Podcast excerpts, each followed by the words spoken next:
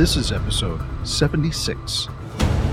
Worldwide efforts to kill the COVID 19 curve include brigades of contact tracers, teams of dedicated people whose job is to talk to those infected and perform virus detective work. We're trying to determine where you got it and where you could have passed it on to.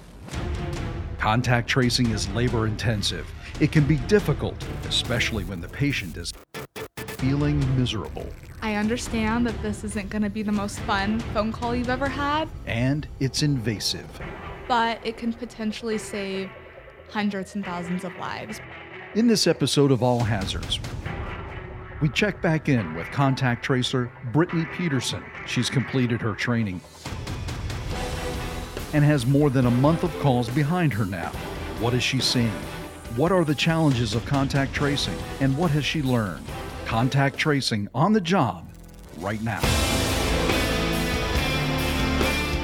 All right, back in the studio with Brittany Peterson. This is uh, Brittany Peterson Part Deux, contact tracing. How you doing? I'm doing well. Yeah, you look like it. Looks like you've got a little bit of sun. Yeah. Yeah, good. Now I'm stuck inside Now in my house, and I, so the weekends I spend out in nature. Good. That's the only thing I can do. You should. Yeah. Yeah, it's kind of hard to find something to do when everything's closed or limited in what you uh, can do there. But it's good to see you. Thanks for coming back and chatting. Yeah, it's good to see you. Contact tracing, we're hearing a lot about it. Yeah. How's it going for you? Uh, for those who don't know, let me just recap real quick before we get into that. It was around mid June that uh, you and I last talked about your uh, training for contact tracing. You hadn't quite gotten to the point where you were talking to people yet, right? So yeah, I just finished the initial contact tracing training that they give to all the contact tracers. So I was assigned LA County, um, a big one, Mm-hmm. and um, they have their own training that you have to go through, and that took about a week and a half to to navigate. Um, and it was kind of chaotic. It was through teams, and we had 900 potential contact tracers on there, and we had to navigate all the files and take all these exams and all these pre-recorded videos um, to do all that training. Um, and then we had to take that final exam, sign a couple documents, and just wait. And you passed, right? Uh, yeah. Um, and then we got assigned um, a manager and a supervisor, and they just asked us to introduce ourselves to them and also include our normal supervisor here at mine at Cal OES. Yeah. So th- for those who haven't listened to the previous one, you should go back and listen. But if uh, you haven't and you're just now dialing us in, you came here from Cal OES. Your job is with Cal OES, but you were pulled away from that so that you could assist with contact tracing. Yeah, so they're pulling um, for Cal OES, it's 5%. I believe for other state companies, it's 10% of employees to do the big job of contact tracing because of this pandemic. So paint a picture for me. How's it been going so far? Let's say your first couple of weeks. How'd it go? So they really eased us in. Um, we did a lot in our team. Our team's about 10 big because they separated us. Um, and we did a lot of meetings and going over the scripts. We did practicing with our teammates. And then we got assigned cases. And they started off, we'd get anywhere from like two to five cases a day. And then we had another team meeting and we were told, okay, LA County's been giving us 20 cases to spread between you guys and soon they're saying that they're going to give you give us 250 so it's a kind of a big jump It's but they jumping. did yeah but they mm-hmm. did ease us into it a little bit and like let us get used to the script because none of us have done anything like this before and a lot of people were nervous and i know a lot of people on my team would constantly call me and they asked if they would practice um, i feel more comfortable talking with people and i think more the anxiety was making sure that we were getting the right information from the people and that's what they were nervous about. So tell me how it works. So we have a whole system. It's like a database that they give us, and our supervisor will email us in the morning and say, "Okay, we distributed cases. Please check your your um, your account to see who we've assigned you." And so I'll get onto my first case. I'll look. I'll see when they tested positive, and then I have to calculate their isolation date. And because LA County is a very impacted county, we are not only doing the contact tracing, but we're doing the case investigating as well. So we are doing both. So I'll call and I'll see, I'll calculate it, I'll call them. If I get a voicemail, I have to document what time I called um, and what, what what was the result. And so if I got a voicemail, we have a whole script that we have to read for the voicemail, like an extension, so they can call us back. And do they actually call you back? I've gotten a few calls back. Mm-hmm. It's really rare. Yeah. Yeah, and they want us. LA County asked us if we don't get a call, so we make our first initial call, then we can go on and move on to our other contacts or other interviews, and then we have to go back. We have to at least try three times a day, and we get three days to try to reach that contact before we can close them. I see. So we're initially going to call nine times Mm-hmm. and and and do what we can to get in a hold of you. Um, So whether or not you talk to them nine times, if you haven't talked to them, you're done. Yeah, and then I think LA County might look into it more. Um, so for the interview and not the contact, we will talk to them, and they normally I haven't had a case that doesn't know that they're positive yet, mm. but we do have a thing in the script if we contact them and we're like, oh, have you gotten your results back? And if we, if they say no, we we would tell them that they tested positive. Oh, okay. And but most of them have already known.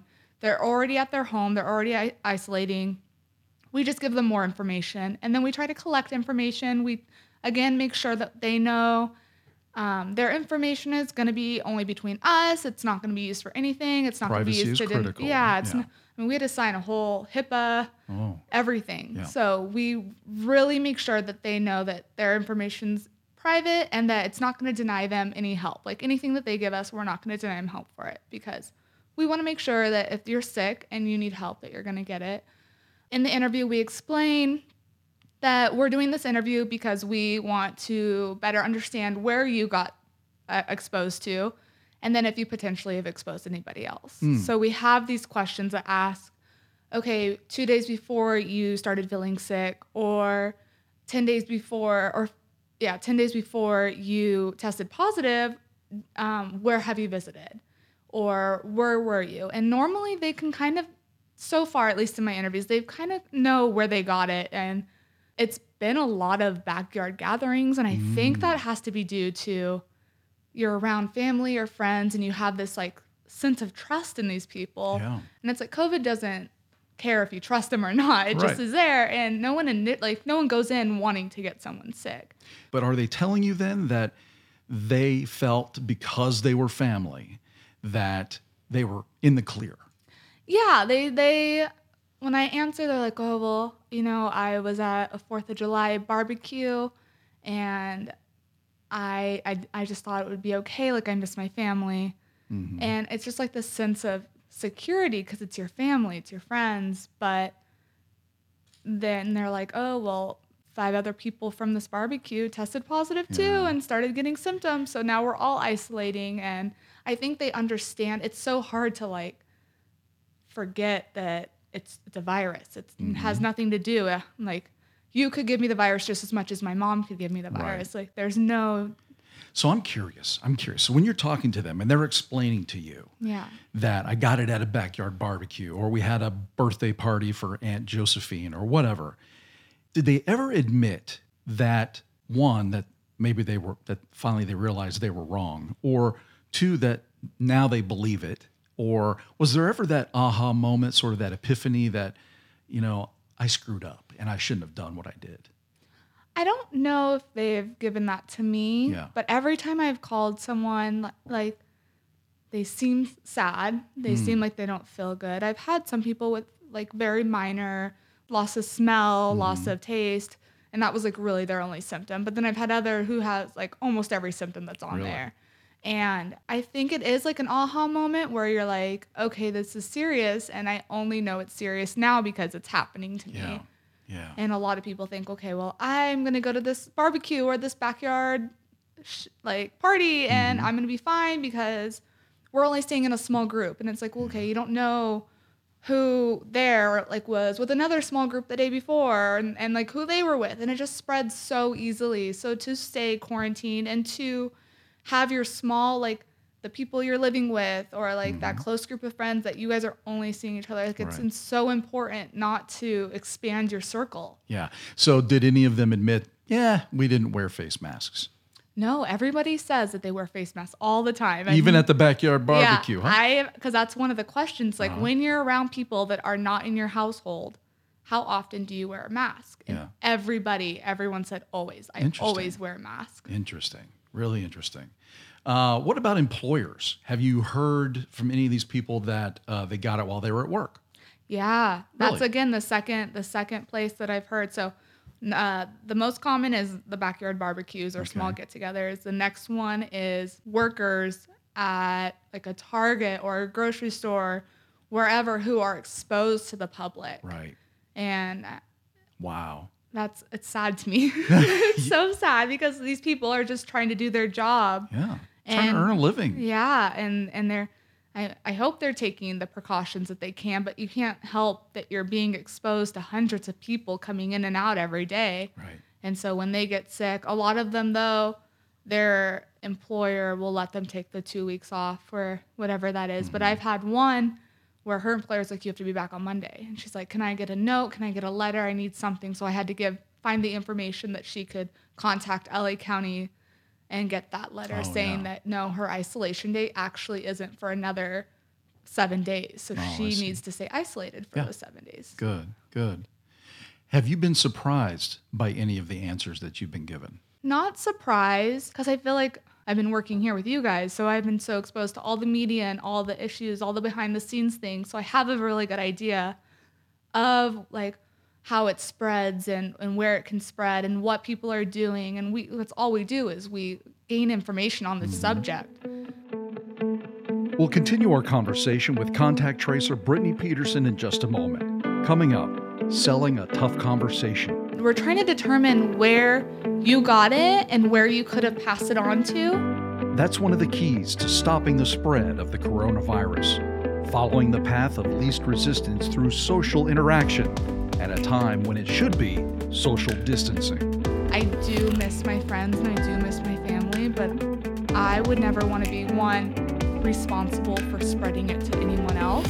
Contact tracing is an experience that's already having a profound effect on this well trained professional. To hear their stories and what they're going through and their pain at this moment, it kind of humbles me. Back to our conversation with contact tracer Brittany Peterson. What has been the reception from the people on the phone uh, when you call them and then you actually talk to someone and you tell them who you are and what you're doing? What has been their reception to you? Everybody who's called, I've had one person who was like, I don't, I can't answer the phone right now. Like, please email me all your questions. That actually happened to me today. Hmm. So hopefully I'll figure out what that process will be because that's a first for me. That was maybe my biggest surprise so Oh, far is someone who doesn't want to talk to us but knows that they need to give this information out. And so they want to do it like another another form. Everyone else I talk to, they seem again like more sorrow. They they and it's a long interview. It's Is it? yeah. So without a translator, it could take anywhere from I'd say 25 to 40 minutes, but with a translator, it takes almost double that time. And my script that I have to give when I'm giving these case interviews is 12 pages long. And then if they have contacts that they've been in contact with, we have another set of like three pages that we have to ask for each contact. So it could go, I think my longest one that I had was an hour and a half. And Oh, that's because boy. this person had at least six contacts. Yeah. And so it really depends. Yeah. Sometimes I get someone who doesn't have any contacts they isolated beforehand. They don't know where they got it really.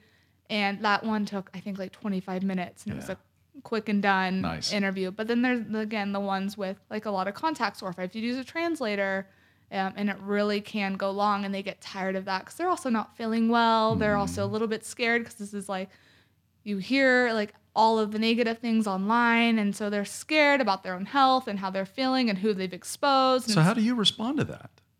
i think it's really you have to use like the compassion in your voice and you have to have empathy and you're like okay like i know this is a really hard time i'm here to answer any of your questions um, and you really want them to make it more like i don't want them to feel like i'm reading off a script.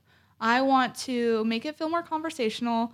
I'll, I'll apologize i'll be like this is to take a bit like but we do need this information so we can help you and we can help others.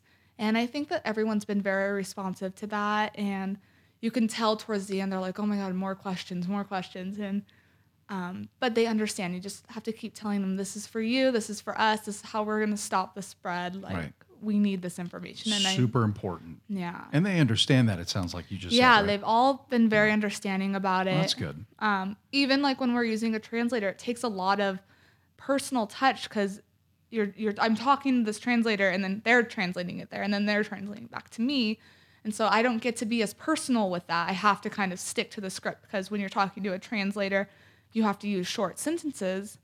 And that's been my biggest challenge, I think. So does the the translator come on like a, a third line? Yeah, so I'll call, and uh, most of the time when I call, I'll I'll ask, "Oh, is so and so here?" And they'll be like, "Yes," and or they won't know what I'm saying, and they'll say like they don't speak English, or someone will come on the phone and be like, "Can you we get a translator?" Or I'll ask if they need a translator. That's normally one of the first questions that comes out after I introduce who I am. Um, and I'll say, okay, I'm going to call you back in a minute with a translator. And so I'll call the translator, I'll pick the language, I'll talk to the translator, and then the translator will dial in the number I give him. And that's, he'll introduce um, himself and then me to this, this contact. Um, and then we'll start our conversation from there. Have you and the translator have you you've talked ahead of time, or maybe the translator is aware that they need to have the same kind of empathy and compassion in their voice that you would have? Definitely. you- and I think they know, they're so well trained. Okay, good. every time I've talked to them, and they're even so polite to me. They're like, "All right, ma'am, just can you repeat that one more time?" And like, I've I'm like, "Yeah, of course, like, no big deal at all." And um, or like sometimes I'll like talk too fast, and they're like, "Wait, can you say that one more time? I'm so sorry." I'm like, "Don't apologize." They're so, you can tell that they're putting a lot into this, which is makes me feel comfortable with it and makes me feel good knowing that this person I'm interviewing is getting that same compassion I would get because I've never had a bad translator so far. Oh, that's good. Yeah. That's really good. That's really good. So, besides the language barrier, uh, what are some of the other obstacles that you've encountered so far with doing your job?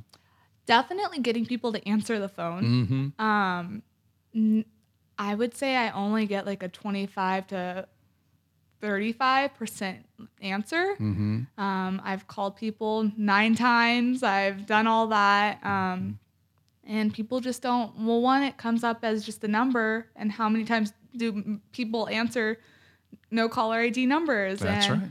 And then we're leaving these voicemails, and they're gonna get nine voicemails from me, and they're gonna be sick and tired of hearing, "Hey, this is Brittany Peterson from LA County." like, um, and so it's it's getting them because I think too if they're not feeling well, who wants to talk on the phone? And they're like, okay, well, I already know I have it. Like, what else do they want from me? They don't under. I don't think a lot of people understand the importance of this task. So, if one of those, or a group, or a population of those people who you have yet to call, but are going to call, or someone else is going to call, what would you tell them right now?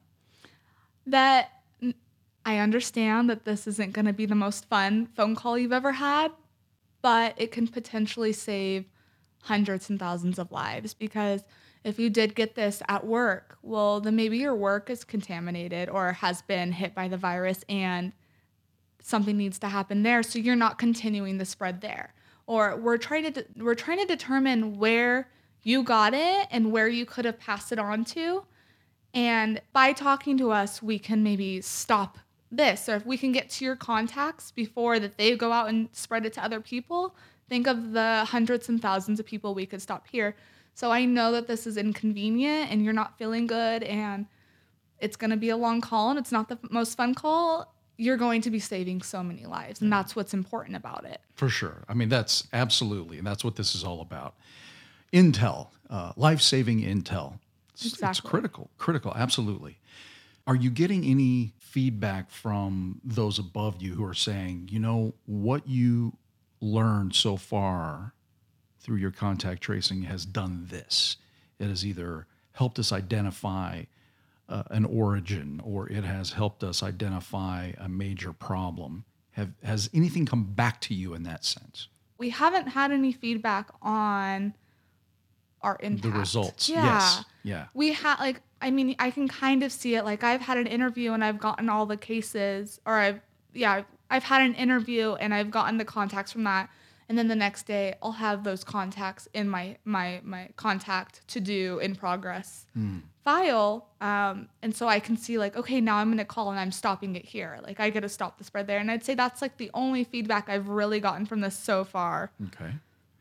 So tell me this has politics at all gotten in the way of you being effective? Not in my experience. Okay. Yeah, everyone either doesn't answer, and if they do, they seem very willing Good. to to answer. I haven't had any negative feedback from that. So, one of the important things, too, about being a contact tracer is to make sure that people trust you and who you are and what you're doing. Yeah. Um, what would you tell those people who, if they got a call from somebody and they weren't sure?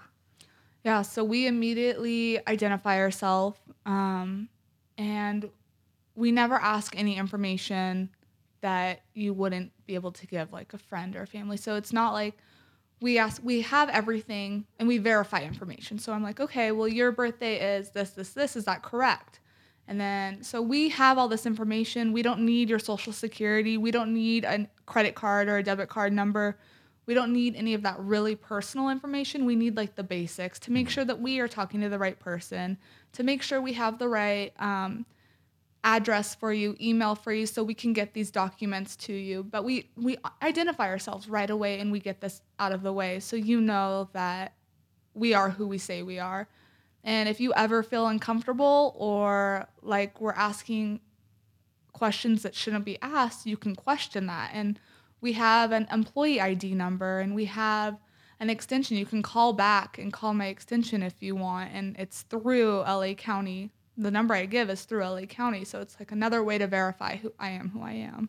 What are you expecting in the near future? I think now that our team is more established and we're getting more experience, I think my load is just going to get heavier. And I'm hoping that people understand the importance of it because I would like to make every call that I make an answered call instead of, okay, I have five contacts today and I'm only going to talk to two of them. Let me ask you this What have you learned personally from this experience? I think personally, so I- I'm a I'm a young adult and I'm very social and I know being stuck in quarantine has been very hard, especially for being an extroverted adult and social adult. Um, and I want to see all my friends and I want to see all my family. Um, and you get to a point where you've been stuck up so long, you're like, I don't care. I don't care. I just want to like see. I want to be around people. I want things to be back to normal to now kind of be face to face with that and see how these people are doing and to to hear their stories and what they're going through and their pain at this moment it kind of humbles me and I'm like okay you know I do miss my friends and I do miss my family but I would never want to be one responsible for spreading it to anyone else and two I don't want to go through what some of these people are going through. It seems really miserable and, and like people can die. And to know my one selfish act of going to this barbecue or not wearing a mask while I'm outside walking by people, like I don't want to be responsible for giving it to anybody or taking it home and giving it to my roommate or you know, anything like that or my family member. So Um, it's raised your own awareness. it definitely has. I mm-hmm. yeah. I I think it's humbled me a lot and mm. I'm so now I have my my small group of like three people that I hang out with and that's all we're seeing is our, each mm. other. And if I do anything ac- like active, I'll go out into the woods somewhere and go swim at the river or do something like that because there are ways to still be out and doing something. You don't have to be stuck inside, but you can do stuff safely. cool. I've learned a lot about being personally responsible for what I can do. talking with Brittany Peterson, who is a Cal OES employee, but right now on temporary assignment as a contact tracer for the state of California here uh, for the COVID 19 pandemic. And uh, you're doing good work. Keep it going. Any uh, end in sight for you on this, or is this sort of open ended? It's a six month deployment. Um, I heard it can be extended if it's needed, which I kind of see that likelihood being very likely at this point. Um, but for now, it's just six months. So I'm right. thinking end of December will be the end unless it's extended. Working out of your home. Yes. Yeah. Yeah. At least you're saving on gas, right? Yes, a lot. no, I'm gaining in parking tickets. Oh no! Street no, cleaning. No, no, no! Don't do that. All right, Brittany Peterson, thank you so much, and um, good luck to you. And maybe at the end of this thing, we'll talk to you again, and Yeah. uh, we'll make this a three-parter, and uh, just see really how the whole deployment worked for you as a contact tracer. Yeah. Perfect. Take care. Thanks. All right, my thanks again to Brittany for taking the time to chat with me about her temporary assignment as a California contact tracer. If you want to know more about this topic or anything to do with COVID 19, be sure to go to covid19.ca.gov, as well as caloes.ca.gov and oesnews.com.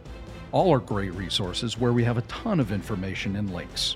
Hey, if you like listening to All Hazards, please subscribe wherever you get your podcasts. Thanks for listening. A reminder to wear those masks when walking around in public and when you can't socially distance. It just may save a life. For everyone here at the Office of Public Information at Cal OES, I'm Sean Boyd. Take care and be safe. You've been listening to the Cal OES All Hazards Podcast. Don't forget to check out our podcast page where you can find past episodes along with show notes and links. And give us a social shout out. Tell others about us on Twitter and Facebook. And let us know what you think. We'd love to hear from you.